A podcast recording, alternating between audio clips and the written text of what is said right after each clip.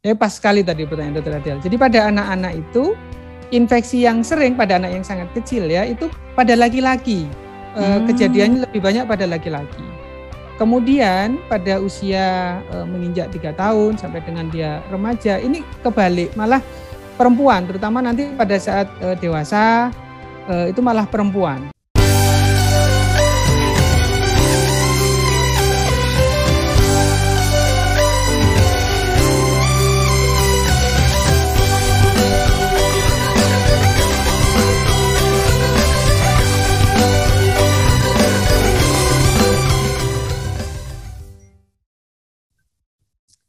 Assalamualaikum warahmatullahi wabarakatuh. Salam agromedis.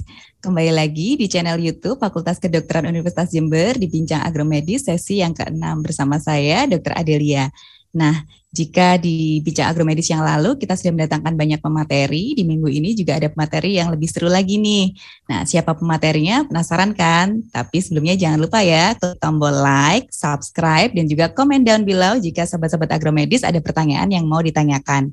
Nah, langsung saja ya kita sapa pemateri kita hari ini. Beliau adalah salah satu dosen di Fakultas Kedokteran Universitas Jember. Beliau adalah Dr. Septa Suryawahyudi, spesialis urologi. Nah, materi apa yang akan kita bawakan hari ini? Yuk kita sapa dulu beliau. Selamat datang, Dr. Septa. Selamat datang, Dr. Adelia. Nah, lagi di mana nih, Dok? Lagi di rumah. Jadi di rumah. jadwalnya work from home. Work from home. Ini santai-santai ya, ya Dok ya?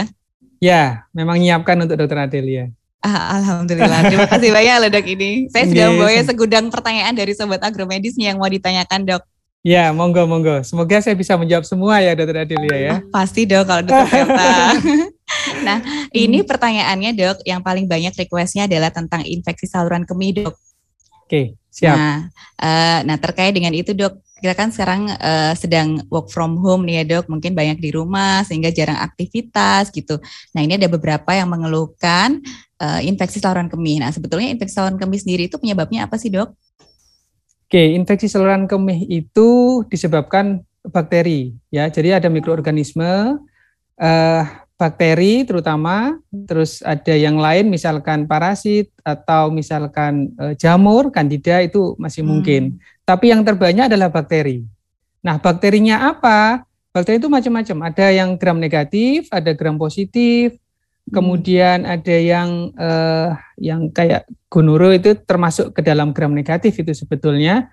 Kemudian yang lain itu uh, yang paling banyak gram negatif jelas dokter Adel. Oke, berarti bisa bakteri atau jamur ya dok ya? Betul, bisa nah. bakteri nah. atau jamur. Oke, keluhannya apa nih dok? Yang saya tahu mungkin teman-teman juga sobat agromedis tahunya kalau infeksi saluran kemih keluhannya pasti nyeri saat kemih. Nah, selain itu dok, mungkin ada gejala atau keluhan lain dok? Ya, jadi keluhan uh, infeksi saluran kemih ini kebanyakan adalah keluhan iritatif. Hmm. Tetapi ada juga keluhan yang bersifat sistemik. Keluhan iritatif itu salah satunya disampaikan Dr. Adelia tadi. Jadi uh, nyeri saat berkemih, kemudian sering berkemih, tidak kuat atau tidak bisa menahan kemih. Bahasa awamnya itu kadang-kadang disebutkan sebagai anyang-anyangan itu Dr. Adelia. Ah, iya iya iya. Uh, iya, tetapi ada kondisi lain yang uh, keluhannya sampai dengan sistemik, misalkan dia demam, kemudian hmm. menggigil terutama pada anak-anak atau bayi itu biasanya ah. dia datangnya malah karena demam yang tidak sembuh-sembuh sudah diobati eh, dicari semua dari hmm. atas sampai bawah kelainannya uh, ujung-ujung ternyata ada infeksi di saluran kemihnya gitu. Ah, ternyata infeksi saluran kemih ya dok ya? Iya betul. Okay. Baik. Nah untuk pencegahannya sendiri dok, gimana sih dok supaya kita uh, apa tidak sampai terjadi gitu ya infeksi saluran kemih ini? Uh, jadi infeksi saluran kemih itu kan ada dua hal sebetulnya. Kalau kita uh, kena penyakit itu ada dua hal kuncinya. Ada istilahnya itu ada uropatogen atau uh, penyebabnya, kemudian ada kita sebagai rumahnya, sebagai hostnya. Ada agent, ada host. Nah, kalau misalkan uh, virulensinya atau dari kumannya itu sangat kuat, terus mengenai kita itu bisa terjadi. Tetapi kalau hostnya cukup proteksinya cukup bagus, imunnya cukup bagus, bisa sampai tidak kena atau tidak terjadi infeksi itu hmm. sendiri. Begitu. Jadi e, kalau misalkan e, proteksinya apa saja dok? Di antaranya yang paling e, umum atau paling e, penting itu adalah masalah wash out atau pengeluaran. Jadi se dengan sering berkemih, tidak menahan kencing, semakin banyak e, apa namanya proses dari pengeluaran itu si kuman tuh tidak sampai berinvestasi, tidak sampai berkoloni hmm. di dalam tubuh kita, di dalam saluran kencing terutama. Begitu, hmm. dokter Adel. Ya ini kan kalau work from home biasanya kalau sudah terlanjur enak duduk ya dok mager gitu ya. Mau kencing yeah, jadi yeah, malas. Yeah, yeah, ah, nanti aja deh sekalian, sekalian gitu ya. Nah bukan saya ya sobat agromedis, bukan saya. nah, ini karena ada pertanyaan selanjutnya di dok. Ada yang menanyakan apa benar nggak sih dok kalau misalnya kita buang air kecil maaf gitu ya di pinggir jalan atau di pinggir pohon, ya itu bisa jadi salah satu penyebab ISK. Betul nggak ini dok? Baik, jadi kalau kita tadi sudah tahu kumannya, Kemudian kita tahu bahwa ada faktor host, ada faktor agent. Kemudian ada faktor transmisi, masalah transmisi. Hmm. Jadi uh, infeksi saluran kencing itu yang paling sering itu adalah karena ascending infection atau infeksi yang naik dari bawah ke atas. Dari mana sih bawahnya itu? Area yang bisa jadi karena uh, bakteri komensal atau bakteri yang sudah umum di pencernaan. Tapi di uh, lewat maaf ya, lewat anus itu dikeluarkan kemudian dia bisa naik ke atas menuju ke saluran kencing. Ini yang paling sering malah ascending. Nah, terkait dengan pertanyaan dokter Adel tadi, misalkan eh, kencing atau buang air besar di tempat yang tidak bersih atau di sungai ya misalkan, hmm. terus kena air bisa secara langsung, secara direct, dia bisa ascending ke atas. Hmm. Itu sangat mungkin. Sangat mungkin. Terus ada faktor yang lain juga sebetulnya dokter Adel, ada faktor limfogen sama hematogen. Artinya ada yang lewat e, kelenjar limfa atau dari darah. Lewat darah hmm. itu juga bisa infeksi itu. Tapi yang paling sering adalah ascending atau secara langsung. Ya, ya. Bisa juga dari correlated organ. Misalkan ada uh, abses di daerah perineum ya. Perineum itu adalah antara anus dengan lubang kencing itu ada area di situ. Kemudian di situ ada infeksi, abses, ada kumpulan nanah itu juga sangat mungkin bisa menjadi ascending infection naik ke saluran kencing. Begitu Dokter Adel. Oh oke, okay. jadi betul-betul harus perhatikan ya dok higienitas Betul. kebersihan tempatnya ya, terutama kalau di area kamar mandi.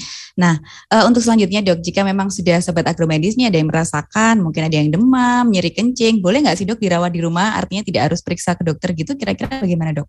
Oke, tergantung.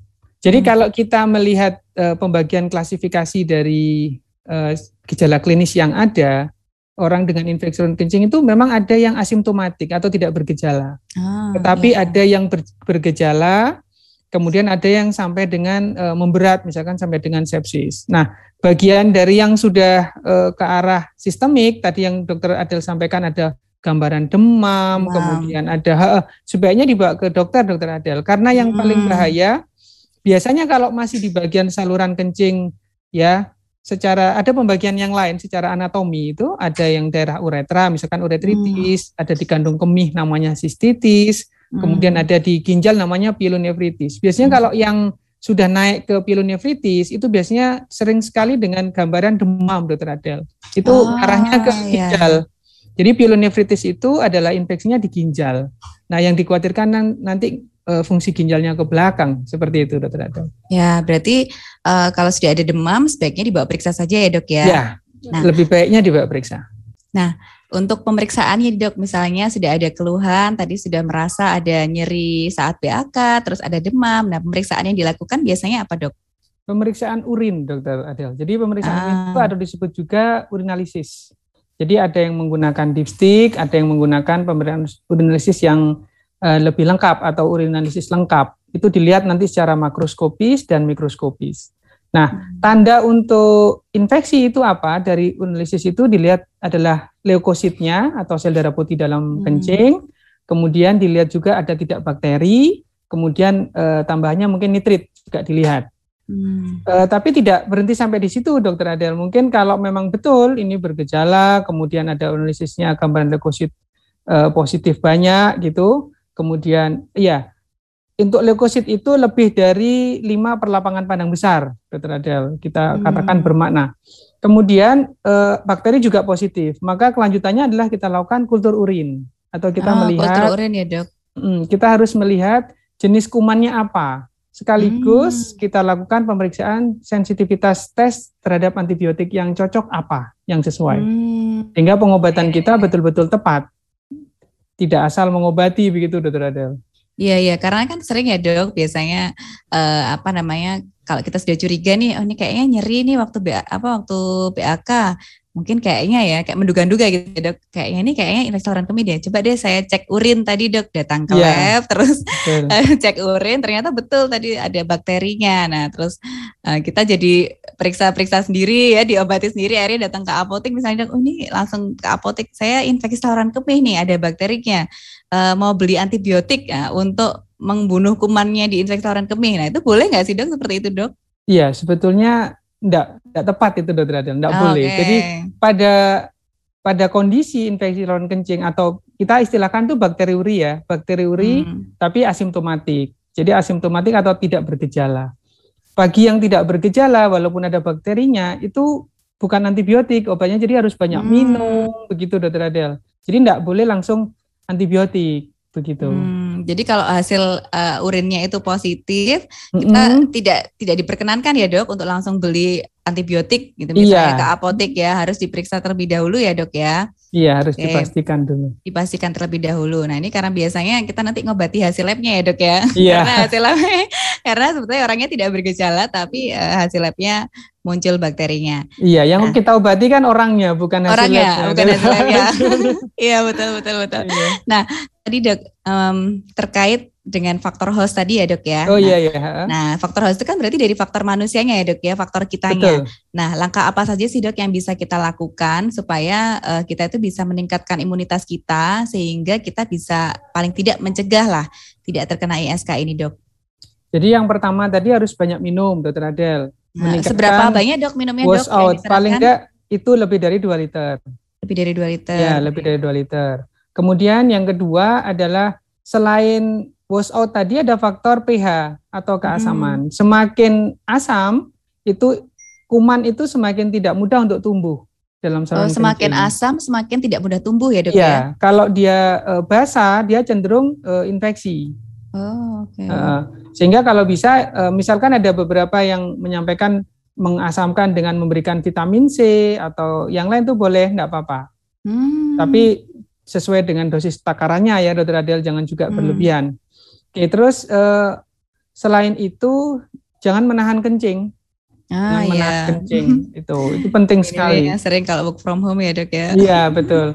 Terus ada faktor-faktor lain sebetulnya dokter Adel misalkan faktor uh, urumukoid. Urumukoid itu ada dalam tubuh itu ada hal-hal yang bersifat bakterisidal atau tidak tidak mau uh, bakteri itu untuk bisa menempel sampai dengan hidup. Hmm. Itu itu ada yang namanya urumukoid. Nah kalau pada kondisi uh, sehat kemudian tidak ada DM ya diabetes mellitus uh, itu biasanya utuh dan bagus sehingga lebih kuat atau lebih kebal untuk tidak terkena infeksi. Sehingga pada orang-orang dengan faktor risiko misalkan dengan DM kemudian hmm. dengan karsinoma atau kanker dalam pengobatan kemoterapi terutama kemudian hmm. usia tua atau bayi yang kecil tapi prematur. Hmm. Nah, itu memiliki faktor risiko. Atau ibu hamil, Dokter Adel. Oh, iya, nah, iya, ibu hamil itu juga memiliki faktor risiko. Hmm. Atau pasien yang menggunakan kateter lama, begitu. Hmm. Karena kelainan tertentu tapi belum diobati, terus dia pakai kateter lama. Atau ada memang kelainannya,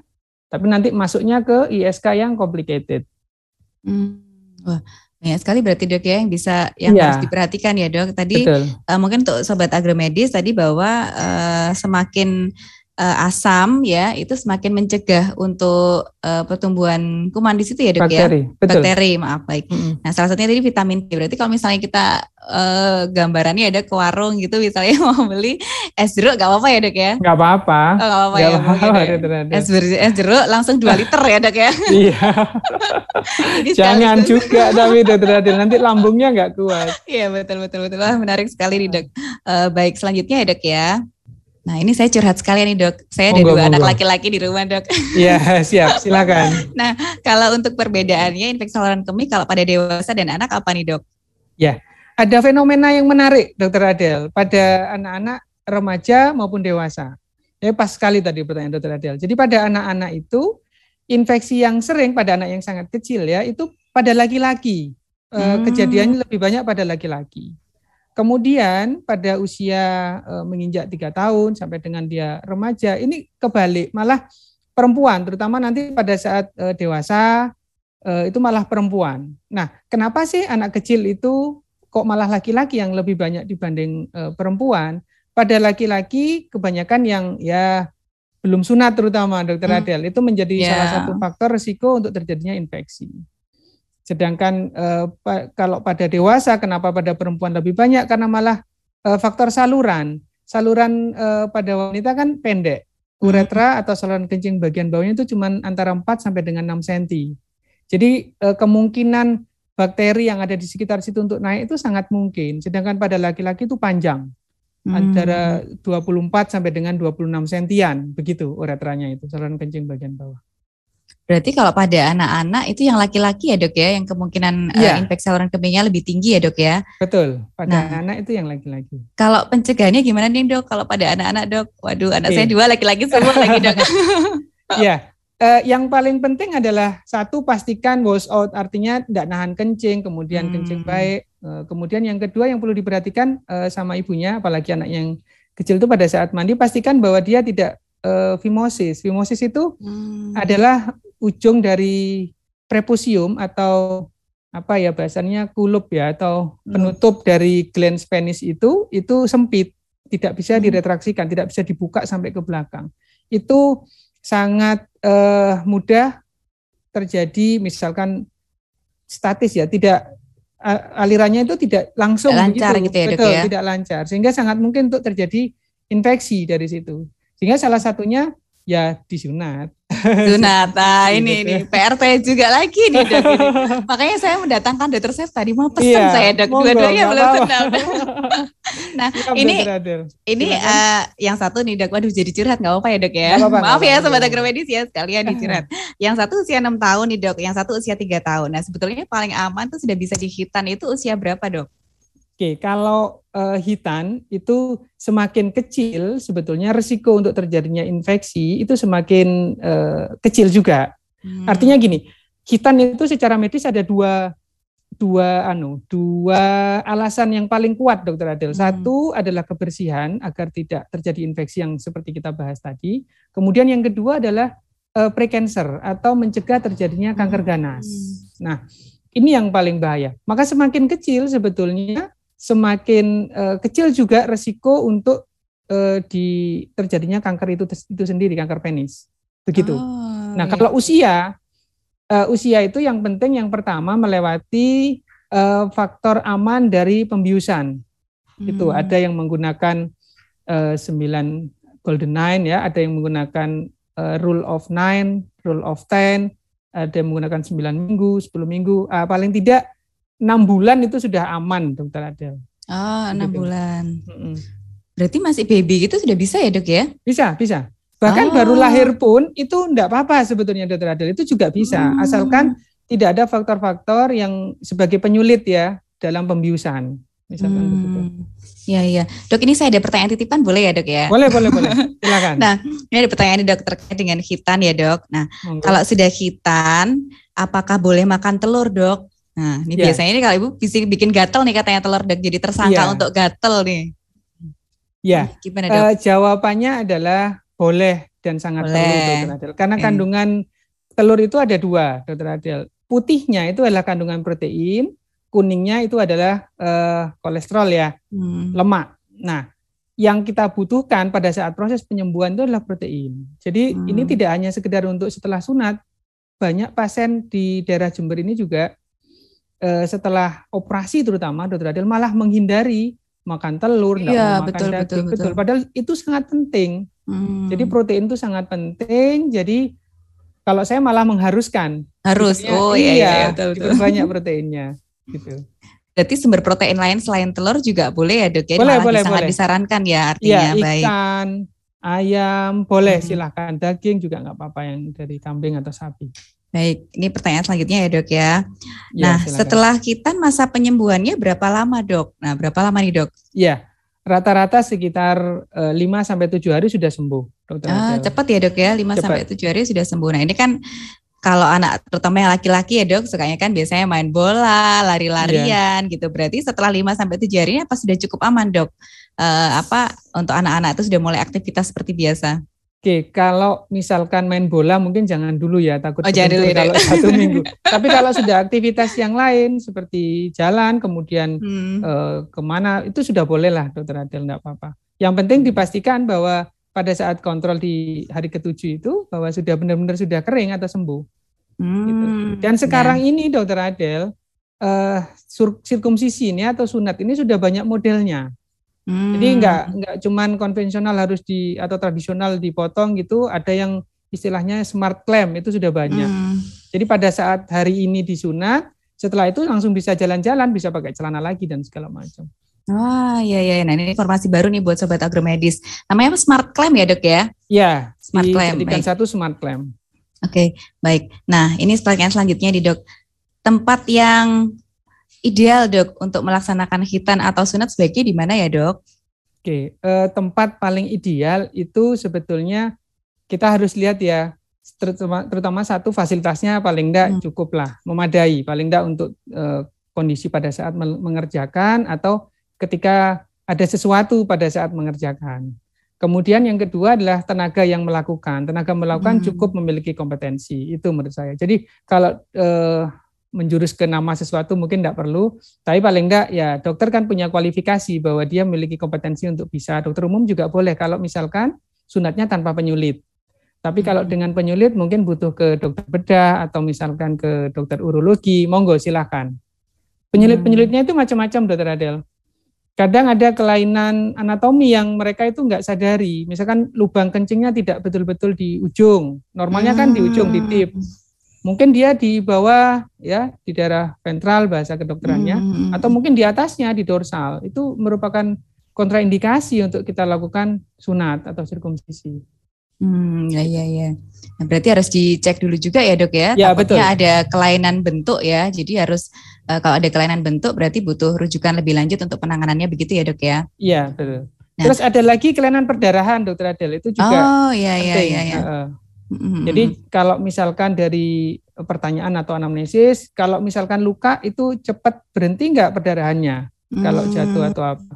Itu juga penting. Kadang ada pasien yang memanjang airnya perdarahan, hmm. airnya dibawa ke rumah sakit atau ke kita untuk kita lakukan beberapa treatment, tidak hanya surgical atau pembedaan atau pengikatan pembuluh darahnya, tapi mungkin butuh obat untuk menormalkan eh, apa faktor-faktor yang tidak normal tadi, misalkan faktor pembukuannya begitu. Hmm, berarti kalau tidak ada kelainan bentuk, tidak ada kelainan perdarahan, cukup aman dilakukan ya dok ya? Iya, daripada ya. kondisi yang simultis. Ya. Bahkan sampai uh, mulai usia enam bulan sudah bisa dilakukan ya dok? Boleh, tidak apa-apa. Nah, berarti dewasa misalnya ada yang belum kita juga bisa ya dok ya? Sangat ya. bisa sekali ya dok. Iya, sangat, sangat bisa sekali ya dok ya. Baik, betul, baik. betul, betul. Nah, uh, lalu nih dari uh, dokter Septa sendiri ya dok ya, berdasarkan pengalaman dokter Septa nih dok, setelah uh, lama mungkin uh, apa mengerjakan beberapa pasien ISK dok, yang terberat dok, uh, jika misalnya dari ISK sendiri itu tidak ditangani apa dok? yang terberat, hmm. yang paling berat ya dokter. Yang paling berat ya, yang paling berat. Ah, kematian. Bisa kematian. sampai kematian ya dok ya? Iya, kematian. Jadi infeksi yang paling berat itu kita istilahkan nanti sepsis. Sepsis itu bisa ah. menyebabkan shock septic. Shock septic itu biasanya yang mengancam jiwa menjadi kematian. Hmm. Rootnya dari misalkan dari bisa dari mana saja, bisa dari saluran kencing paling bawah, kemudian menuju hmm. ke sistemik tadi yang demam segala macam, kemudian jadi bakterinya yang tadinya dari saluran kencing itu bisa pindah ke pembuluh darah, Adel. Hmm. Kemudian dari situ ada respon imun berpengaruh terhadap fungsi organ yang lain. Jadi setelah terganggu, nah di titik itu bisa menyebabkan kematian. Paling berat adalah kematian. Baik, baik, baik. Wah, ini berarti juga harus menjadi perhatian ya dok. Pencegahannya ya. harus diperhatikan. Nah, mungkin yang terakhir dok ini, wah kita karena keterbatasan waktu ya dok ya. Iya, Nah, baik. Mungkin yang terakhir ada take home message atau pesan yang ingin disampaikan ke sobat bincang agromedi semua supaya paling tidak bisa melakukan pencegahan dok terhadap infeksi saluran kemih. Oke, uh, yang pertama adalah kalau saya harapkan tidak menahan kencing. Yang kedua cukup atau banyak minum sehingga wash out kita bagus. Kemudian yang ketiga adalah jika ada keluhan segera datang ke pelayanan kesehatan, misalkan ke dokter ya atau ke dokter spesialis atau dokter umum boleh. Kemudian ya, yang keempat, kalau mendengar berita terkait dengan seperti tadi yang dokter Adel sampaikan, eh, makanan ini nggak boleh hmm, atau ya begini dan segala macam itu sebaiknya disaring dengan baik karena sekarang sangat banyak berita-berita yang kurang tepat. Hmm. Sehingga pasien sudah datang dengan bawa berita yang ini ini itu ini ya, itu dan kadang-kadang kasihan ya dok ya, kadang berita betul. yang tidak tepat ya, betul, betul, ya. betul. Hanya karena berita yang tidak tepat itu yang sumbernya tidak jelas, jadi menghambat proses kesembuhan ya dok ya. Betul, iya dokter. Oke baik, terima kasih banyak dokter Septa. Ya sama-sama dokter Adel. Semoga tidak bosan ya dok ya. Nanti ya, lain kali siap. kalau banyak pertanyaan lagi siap ya dok dipanggil lagi ya, ya dok. Mungkin butuh nanti kalau ada komentar atau saran dari netizen atau siapa pun yang lihat ini mungkin terkait dengan judul apa terkait di urologi saya siap. Misalkan eh, yang menarik-menarik juga nggak apa-apa. Mungkin eh, seksual gitu atau eh, infertilitas atau ah, itu iya, boleh. iya iya iya kok saya yang ya. tertarik malah ya dok? Biasanya itu anu hal yang menarik. Mungkin jamnya iya, agak malam iya, ya iya, iya. oh gitu ya dok ya. Misalkan terkait ejakulasi dini atau disfungsi ah, ereksi iya, iya, kapan betul, deh betul, betul. nanti kita carikan waktu. Nah tuh sobat agromedis bisa ya komen down below nih mau nge-request apa? Nanti siap meneror dokter Septa nih. Siap siap. Baik sekali lagi terima kasih banyak dokter Septa ya, sudah meluangkan waktunya hari ini. Nah Sobat Agromedis menarik sekali ya pembahasan kita hari ini. Nah tadi jika ada materi-materi atau topik tertentu yang ingin dibahas atau ingin dibawakan di Bincang Agromedis, jangan lupa komen down below. Silakan ketik di bawah. Nah nanti kita akan berusaha untuk mengakomodasi permintaan dari Sobat Bincang Agromedis. Nah, tidak terasa sudah selesai Bincang Agromedis kita kali ini. Terima kasih banyak. Jangan lupa klik like, subscribe, dan juga komen ya. Terima kasih. Wassalamualaikum warahmatullahi wabarakatuh. Salam Agromedis. Terima kasih, Dokter Septa. Sama-sama,